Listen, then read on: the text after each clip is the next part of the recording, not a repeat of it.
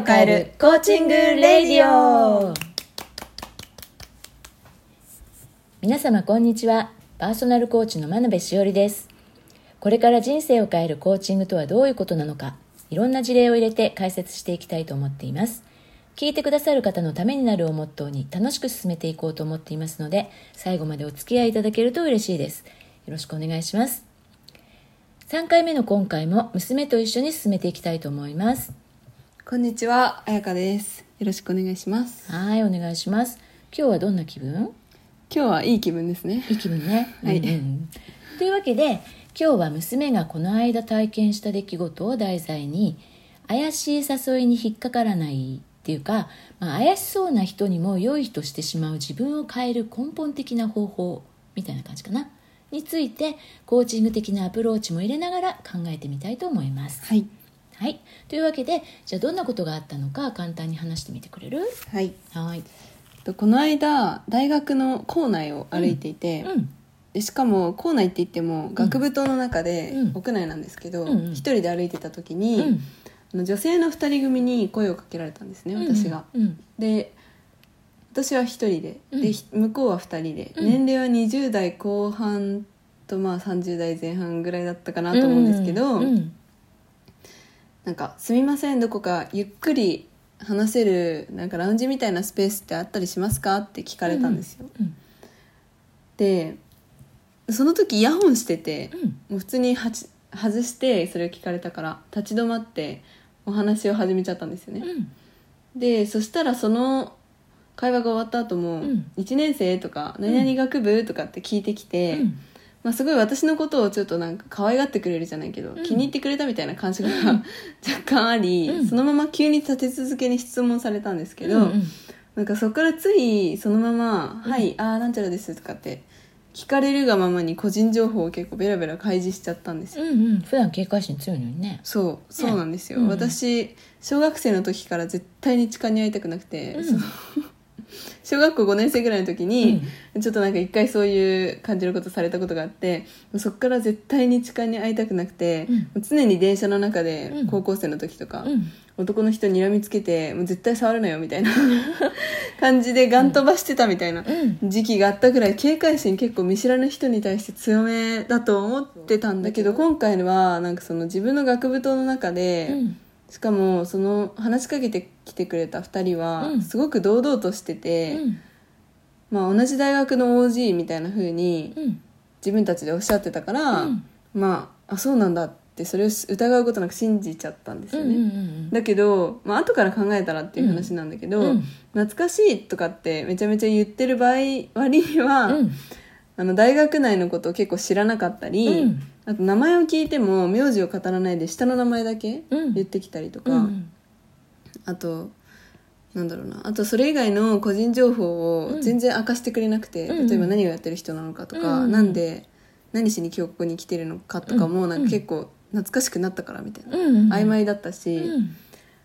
まあ、今から考えると結構おかしいなって思うところがいっぱいあったんだけど、うんうん。まあ、その時は中断することもできずそのまま話してたんですよ、うん。でその中で、うん。自分探しとか、うん。本当の自分やりたいことを見つけるにはとか、うん。将来ね。うん。そういうワードがすごくたくさん出てきて、うん。で私も、うん。その私自身がやりたいことがよくわからない。その大学を出た後、就活とかした時に、うん。就職した後何がしたいのかわかんないみたいな、うん。漠然とした将来の不安うん。が結構あったっていうのもあって、うん。まあ、その人たちの話になんか相談みたいな感じで乗ってくれてたから、私の話に急に、よく考えたらおかしいけど 初対面なのに、うんうん。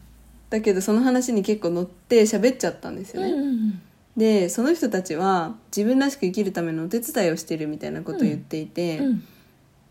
で NPO 法人を立ち上げてるんですみたいなことも言ってたんだけど、具体的なその何をやってるのかっていうこととか名前。前そう、うん。法人の名前もなんか言いたくないというか、あんまり教えてくれなかったし、うん。まあ、名刺もなかったし、うんうん。とにかく怪しい感じがしたと。うん。でで最後にえでもその時はなんていうのも流れで、うん。怪しいなって半分思いつつ、うん。半分はでもなんかそうやって私に手を差し伸べてくれたうん。なんかチャンスかもみたいな思っちゃって、うん。で最後に次の週末にオンライン説明会やるからそれだけなんか出ないみたいなもしよかったらうん。誘うよみたいな、うん。あの言ってもらって、うん。で LINE を交換したんですよだから、うん。でその場ではついついいい子になっちゃったから、うんうんなんかぜひみたいなこと言っちゃって、でそれでまあその日まあっていうのとあともう一個言い訳、うん。めちゃめちゃ言い訳タイムなんだけど、んうん。言い訳をもう一個させてもらうと、その日すごいカモになりやすい格好をしてたんですよ私が多分、うんうん。というのもです、うん。というのもです。というのもですね、うん。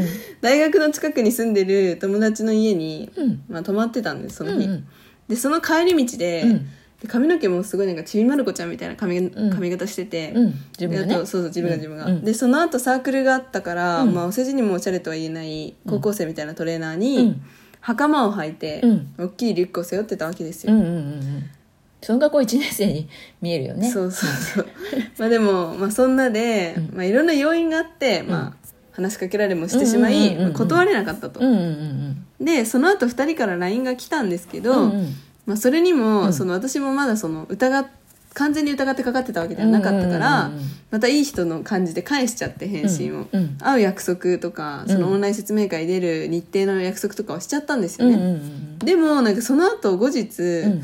まあ、1日ぐらい経った時かな、うんなん。かだんだんやっぱりこの人たちって素性を知れてないし、うん。なんか怪しいな大丈夫なのかなっていうふうにすごい思ってきて、うんでいやそれじゃもう遅いよって話だけどそれでお母さんに相談したっていううんのがありました、そうね。これでもね親がトップダウンで断りなさい。大体こういうパターンってここでもう親がもう絶対ダメ何やってんのっていうふうにすぐ断れっていうのってありがちなんだけどうん。だけどそれだとまたどこかで同じような手口に引っかかっちゃう可能性ってあるんだよね。うんうん。根本的なことが分かってないからね、うん。親がダメだと言ったから断るとか面倒くさいから何とかするっていうのは対症療法になっちゃう。その場しのぎなのよね。うんうんうん。いやそう。でもそれすごい感じて、うんうん。でも自分でもちょっと怪しいなって思ってたから母に相談したんですけども、でもそれをお母さんからうん「それって怪しくない?」みたいな、うんうん。ちょっと変だよって言われても、うん。まさか自分が、うん。てか大学の中にそんな人がいるとも思わなかったっていうのもあるし、うん。まあ、詐欺とかそういう勧誘うん。まあ本当にこれが、うん。この2人組が、うん結局私はそれに参加したりしなかったので、うん。実際会ったりとかうん。しなかったので、うん。その人たちが本当になんか勧誘してきて悪徳商法の一種だ、うん。の人たちだったのかとか、うん。そういうことは一切わからないんですけど、ね。憶測だけどね。憶測なんだけど、うん。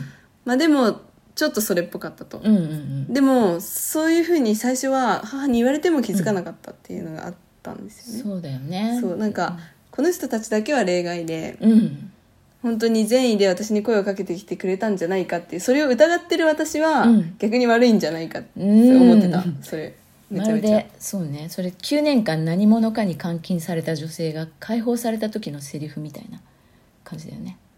うんよくわかんない。なんかそういう事件が昔あって、うん。そのある男の人に、まあ、あの9年間監禁された女の子がいたのね。うん。であの出てきた時にそのその人は悪くないと私に食べ物をくれたとかあのちゃんとトイレに行かせてくれたとかそういうことで悪くないって言っちゃうっていうのとちょっと何かが 何か共通するものを感じるるんだけれどもまあまあまあ。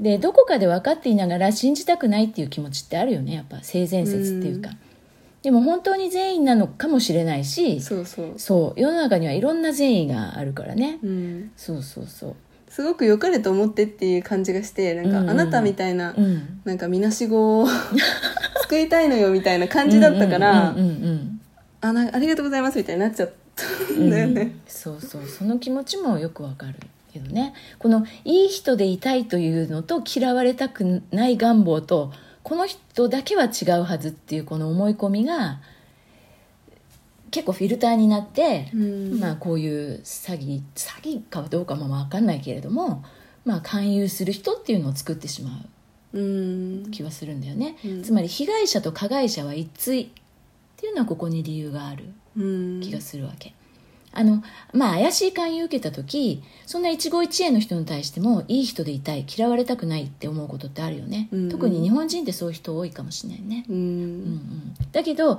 嫌われたくないから来るいい人と誠意を持って対応するいい人っていうのは根本的な出発点が違うと思うのよ、そうだね。うん、自分が嫌われたくないからなのか相手が本当に幸せになるからなのかは向いてるベクトルの方向が逆だと思うんだよね。うん例えばさあのこういうふうに声をかけられても相手に嫌な思いをさせていなさそうにさらっとかわせている人って周りに思いつかない？いやいるいますね。うんど誰？誰？誰？ケイちゃん。ケイちゃん？ああ。ケイちゃんあのねここではここではケイちゃんと言っときますけど。アルファベットのケイちゃんね。そうですそうです、うんうんうん。ケイちゃん。その子はどういうところが上手だと感じる？いやーその子は淡々としてて、うんでも相手を別に冷たくあしらったりとか、むうん。完全無視したりとかしてるわけじゃなくて、うんうん。すごく自然にうん。スルサラッとかわすことができる子だと、うーん。どうしてそういうふうにできるんだと思う？いや多分気にしてないんだと思うんだけど、何を気にしてない感じ？うん。嫌われるとか、うんうんうん。その人にどう思われるみたいなことうんうんうんうんを一切気にしてない子なんだと思うんだけど、うん。確かに全然気にしてなさそうだよねケイちゃんね、きっと経験値が高いんじゃない？いやそれは絶対そうだと思う、ん。この先この話に乗るとどれだけ自分が面倒くさくなるかってことが分かってるんだと思うんだよね、うんうん。うん今度はじゃあその誘ってきた2人の視点に立ってみるとどんな気持ちで誘ってきたんだと思う、うん。でも本当にその私を騙そうとしてとかっていうふうには、うん、うん。まあ、思わなかったから、うんちょっと宗教とか入ってるのかわかんないけど、その本当に信じ込んで、うん。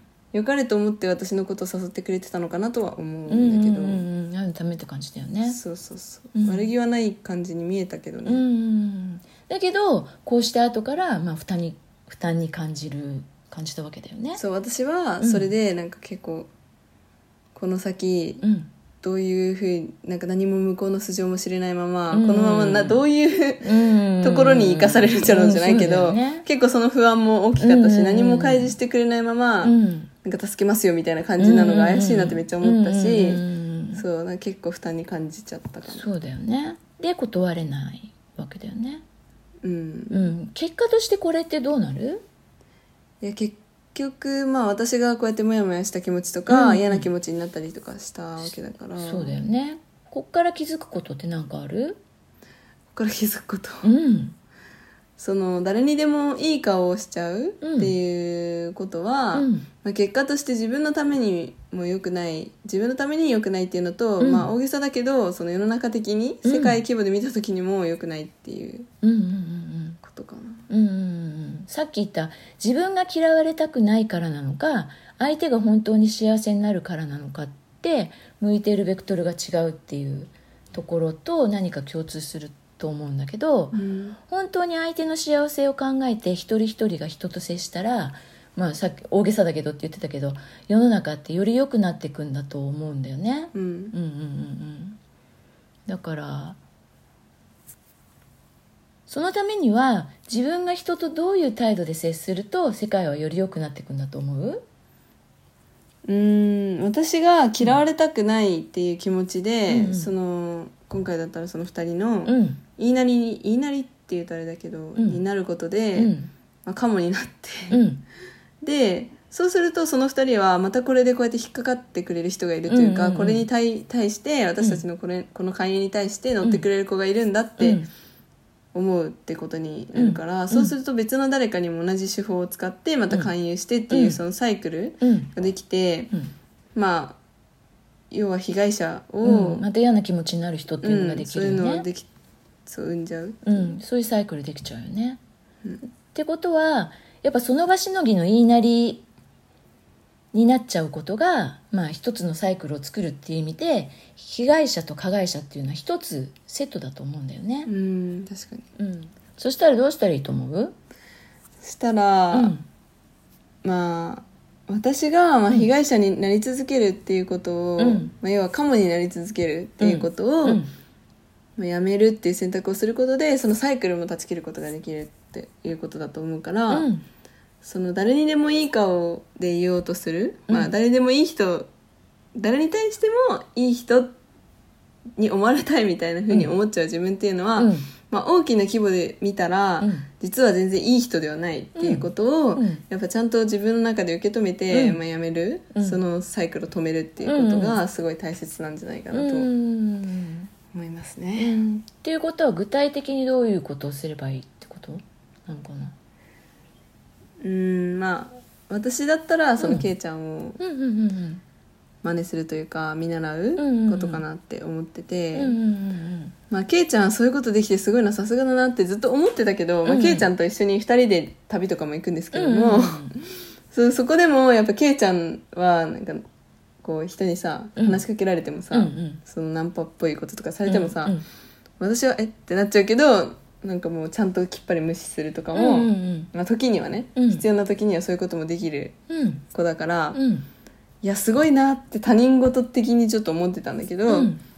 でも、まあ、無視するっていうことすわざわざしなくてもいいけども、うんうん。やっぱその時にはそういうことも必要っていうのも、うん。うん先が見えてるそう感じそうそうちゃんと見なきゃいけないなって、うんうんうん。見習わなきゃいけないなって思いました、うんうんうん怪しい勧誘人にまでいい顔したいとか嫌われたくないって思ってつい何でも「はいはい」って受け入れることが、まあ、結局は加害者を生むことになってサイクルを作ってしまうってことになるってことだよね。うんうん。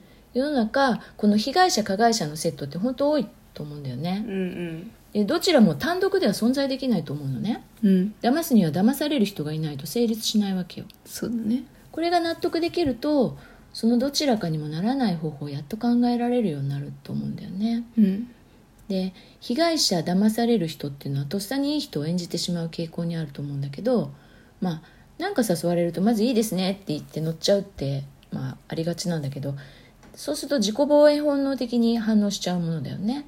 で後になって愛に受けなければよかったとか後悔したり行きたくもない飲み会に参加して経済的にも精神的にも打撃受けたりしちゃうっていうねこういうサイクルをまああの作っちゃう。この条件反射にまず気づいてそれが一つのサイクルを作ってることを自覚してあやでいうケイちゃんみたいなお手本を参考にさらりとかわしてみるっていうことをやってみると自信にもなるし騙しようもなくなってくるからこのサイクルにこうズレが出てくる。でサイクルが変わってくるんだと思うんだよね、うん。うこれがさバタフライエフェクトっていう言葉があるの知ってる？聞いたことはあります、うんうんうん、気象学者のエドワード・ローレンツさんっていう人が言ってるんだけど、まあ、ブラジルの一匹の蝶の羽ばたきがテキサスで起こる竜巻につながっていくっていう、まあ、提唱から些細な変化がその後の大きな変化につながっていく例えとしてよく使われるんだけどうん。一人の力は小さそうに見えるけど実は地球の裏側で台風を起こす力になるかもしれないぐらい人間一人が変わるともうだんだんだんだんずれていってとりあえずその人の周りはどんどん変わっていくと思うんだよね。うんうん、それがいつか派生して世界が変わる原動力になるかもしれない。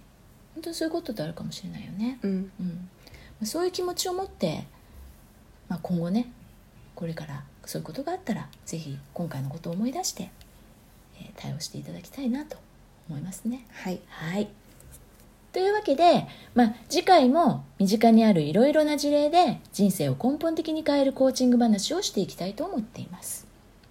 ではでは最後までお聞きいただきありがとうございます。ありがとうございます。はいそれでは次回お楽しみに。お楽しみに。さよなら。